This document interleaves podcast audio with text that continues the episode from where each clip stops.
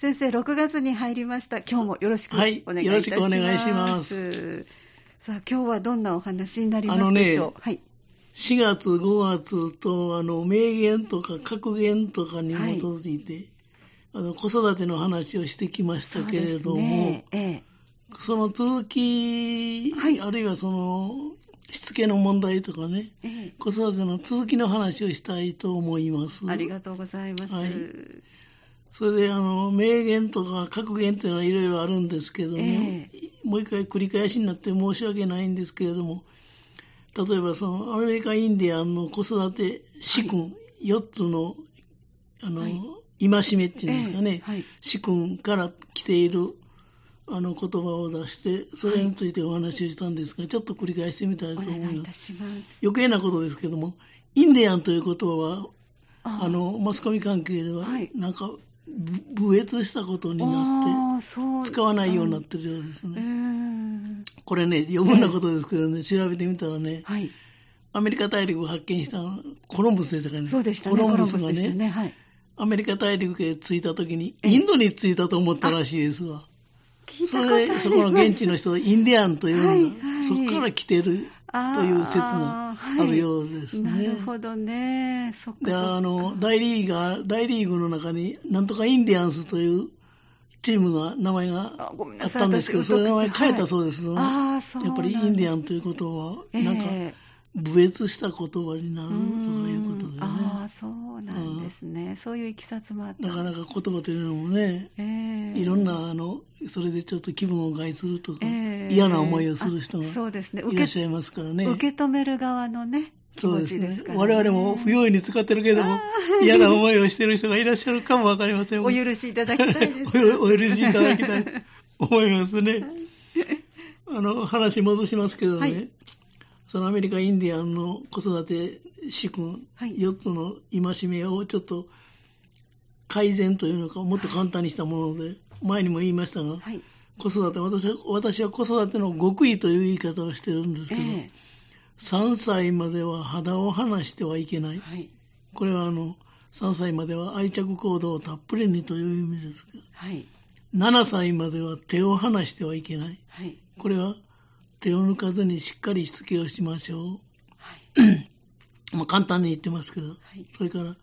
13歳までは目を離してはいけない。これは大人には見えないところがあるので、あの、よく注意して子供たちを見ましょう。それから19歳までは心を離してはいけない。子供の気持ちを十分聞いてあげましょうという意味なんですね。で、これを挙げてえ、話を展開してみましたけど、ちょっと振り返ってみますとね、3歳までは肌を離してはいけないというのは大事なことなので繰り返しますけど、これは愛着行動たっぷりにという意味ですね。うんえー、で、乳幼児期の心の発達にはこの愛着の形成が何より大事なんですわ。はい、で、愛着っていうのはイギリスの精神分析学者、あの小児科のお医者さんでもあったんですけども、ボールビーという人が、子供が特定の他者、特定の要するに普通はお母さん、母親ですね。はい、特定の母他者、母親に対して抱く情緒的な絆、心の絆、愛情の絆と言ってもいいかもわかりませんが、そのことを、あの、愛着というと言っています。はい、で、この身近な人の愛情を感じることで、そのこの情緒が安定して自分や他者をその信頼するという基本的信頼感が育つっていうんですね、これ心理用語で。で、愛着は基本的信頼感を持つ。アメリカの心理学者のエリクソンという人がこの基本的信頼感という言葉を使い始めたんですけども、あの、この基本的信頼感がその子の生きる力の基礎になると。そんなことも言ってるんです。すごいことですね。ね。で、これはね、どういうことかと言いますと、愛着は基本的信頼感を育むと、自尊感情に深く関わってくるわけです。うん、で、あの、なんていうのかな、生き生きと生きようと思えば、自尊感情がある程度高くないと、うん、自尊感情が低かったら、生き生きと生きられませんですね。もう自信がないですからね。そう、自己否定にもなるしね、はい、挑戦する気にも起こりまね。そして自尊感情は自己効力感、これ前お話ししましたが、自己効力感につながる。自己効力感というのはやったらやれるんじゃないかと思う。はい、あの、前にも言いましたけど、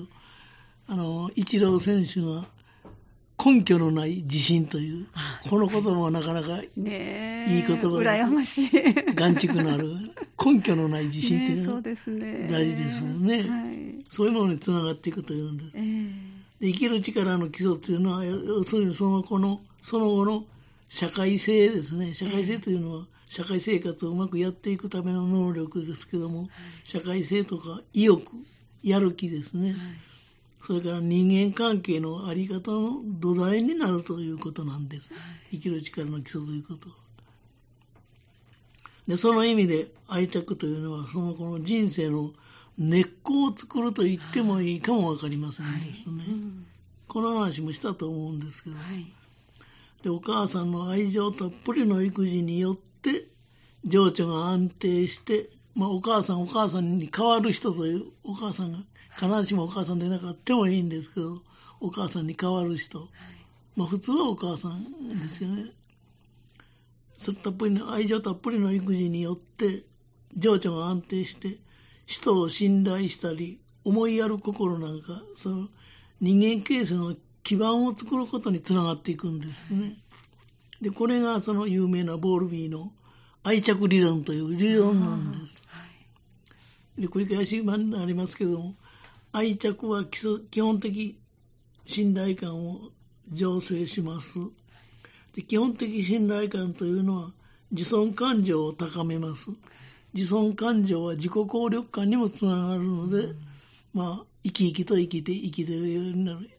社会に適応して生きていけるようになると。はい、まあ、こういうことになるんですね。そうですね。で、まあ、要するに、あの、小さい頃にお母さんとのスキンシップが不十分で、うん、安定した愛着を形成できなかったことが影響して、後の社会生活とかあるいは人間関係につまずいたり、苦労したりすることがよくあるんです。でこれが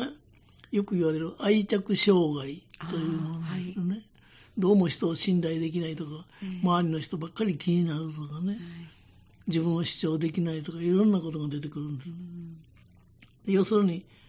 一言で言いますと、小さい頃の親の愛情不足なんですね、この愛着障害というのは、ね。はい、で私たちが若い頃には、その、ま、習ったのは、愛着という言葉をあまり使わなかったと思うんですけど、えー、マターナルディプリベーション、要するに母性の剥奪、母性の喪失という言い方をしていました。で、このマターナルディプリベーションが起こりますと、思考とか性格に偏りが生じることが多いんですね。うん、で、愛着障害というのはパーソナリティ障害とも言われます。えーはい、そのうまくその世間とか人間関係結べないとか、はい、世間に馴染めないとかね、うん、自信が持てないとかね、うん、まあ、いろんなことが起こってくるということで。す。で、こんなことで4月5月というのは愛着とか基本的信頼感とか自尊感情とか自己効力感といったような意味、言葉を使いながら、えー、その育児の話をしてきたと思うんですけども、はいそね、その続きをね、えー、今月もしてみたいと思うんです。はい。お願。で、その、まあ、育児の一部と考えることができると思うんですけど、あの、家庭の重要な役割の一つに、しつけというのがありますよね。はい、子供のしつけ。ね、しつけ、はい。ね。はい。で、子育ての親御さんの中には、この、しつけの難しさとか、不安を感じている人もたくさんいらっしゃると思うんですよね。はい、そうですね。で、漢字で書きますと、しつけというのは、体の身に美しい、はい、そうですね。ね。はい。あるいは、あの、仕事のしにつけるしつけ、そういう、これは普通しつけと読みます。はい。あの、和服の時、の時にしつけ糸なんて。あります、あります。要するに、はい、しつけというのはどんなことかというと、その文字からも想像できますように、ええ、上品なその立ち居振る舞いを授けて、身を美しく保つとか、形を整えるという意味が元の本来の意味のようですね、しつけという。なるほど。その字から見てもね。はい。でしつけとはそそこからちょっと派生して、えー、基本的な生活習慣を身につけた上で、えー、社会や集団のルールを守って、規律とか礼儀作法などそういう慣習に合ったような立ち居振る舞いができるように教育訓練して、はい、一人前の社会人に育て上げる。これがまあしつけとか、えー、家庭の役割家庭教育の役割、はい、と言ってもいいでしょうね。で、真面目に考える人ほど、そのきちんとしつけをしなければいけないと、えー、あるいは厳しく叱らないとしつけができないと考える人も中にはいらっしゃるんですね。で、ね、よく言われるのは、一番のしつけというのは、親が手本を示すことだ。それはよく言われます、はい、で叱るのではなくて、伝えるというのかな、えーはい、あるいは諭すことなんです、はい、だから、中にはしつけイコール叱ることと考えてる人があるけど、そうではないということをちょっとお伝えしたかったんですね。えー、で、普通しつけと聞かれますと、はい、公共の場で騒がないとか、うん、人に迷惑をかける行為はしないとか、はい、要するに子供に守ってほしいマナーとかルールを挙げますけれども、えー、要はその何を根底においてしつけをしていけばよいのかという、そういうことを考える必要があるんです。あるんですよね。でしつけの根底にあるのは、よそにその子が自立して世の中を上手に生きていくために必要な最低限の社会の決まりとか、あるいは人としての在り方を身につけさせる。ということだと思う。先生、もう一度お願いいたします。もうちょっと、もう違うこと言うかもわかりませんけど、はい。はい、その子が自立して、はい。世の中を上手に生きていくために、必要な最低限の社会の決まり事、あ。るいは人としての在り方を身につけさせると。これが、あの、しつけの根底にある精神だと思うんですよね。で、まず、第一、一番ちっちゃい頃からのしつけというのは、ええ、食事とかトイレとか、着替えといったような、はい、日々の生活習慣に関するルールの習得ですよね。え、それからもう一つは、みんなが気持ちよく生きていくためのルール。はい、つまり、公共のマナーでしょうね。はい、そうですね。しつけのための土台としては親子の信頼関係が絶対必要なんです。これがなかったら、親の言うこと聞きません、ね、そうですね。で、子や子供が要するに親を信頼していなければ、心から聞こうという気にはなりませんもんね。そうですね。うん、そして